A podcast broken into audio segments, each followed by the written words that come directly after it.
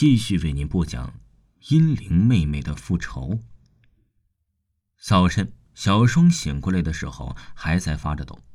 小双不知道从什么时候开始，就一直做那个噩梦，每年一次。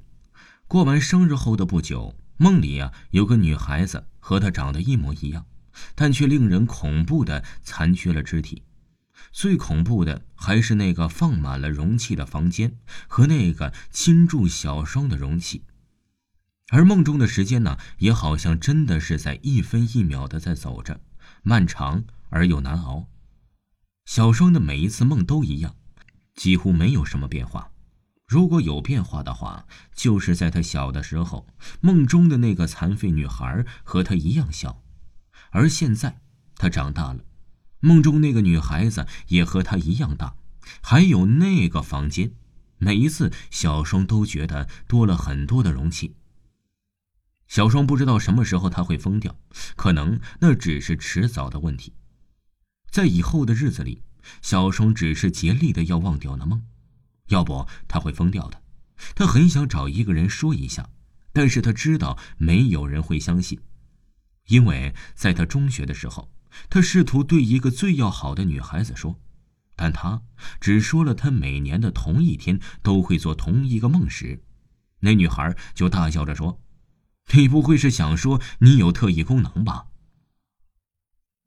从那以后啊，小双明白是不会有人相信他说的关于那个梦的。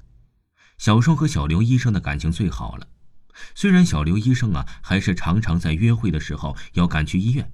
或者是在小双打他手机约他的时候，他正在帮他大学的导师整理标本和资料。小双希望这份感情可以冲淡他内心里对那个噩梦的恐惧。如果小双结了婚，每晚他的身边多了一个人，也许他以后是不会再做噩梦的。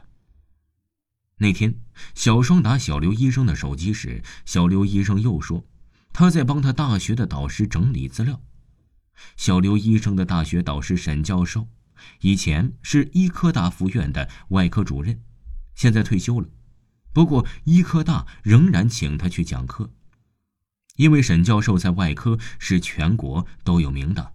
老一辈的人中，凡是认识他的，都要叫他沈一刀。小双听小刘医生啊说，在医科大帮沈教授整理材料。不知为什么忽然来了兴趣，非要去帮小刘医生的忙，说是等小刘医生整理完了，可以和他一起去吃饭。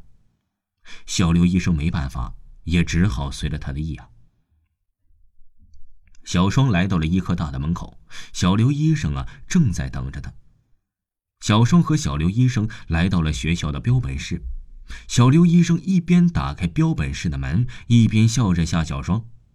这里可有好多心肝脾肺什么肠子之类的，你小心晚上看下吃不下饭，可省了我的钱呢。小双没理小刘医生，他只是在第一时间有种奇怪的感觉，他觉得这里好像有他熟悉的东西，可是在这以前，他从来没有来过这里。随着小刘医生走进标本室，小双真的吓坏了。这个标本室里的一切都是那么熟悉，那些圆柱形的容器和容器里的液体，以及液体中浸泡的东西，还有，还有那股味道。是的，正是那股味道。小双心里是恐惧极了，他面色青灰，几乎站立不稳了。可是小刘医生并没有注意到小双的不妥。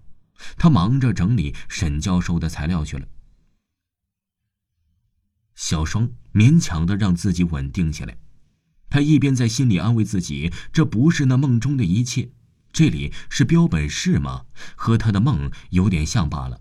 但是他一边却慢慢的转过头，在寻找着，如果这里就是在他噩梦之中来到的地方，那从他梦里的角度看到的一切。那么，当时他在梦里待的这个标本室，那是什么地方的呢？